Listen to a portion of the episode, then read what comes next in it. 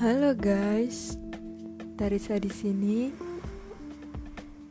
Dan kali ini aku akan menemani kalian untuk beberapa menit ke depan. Ikutin terus ya.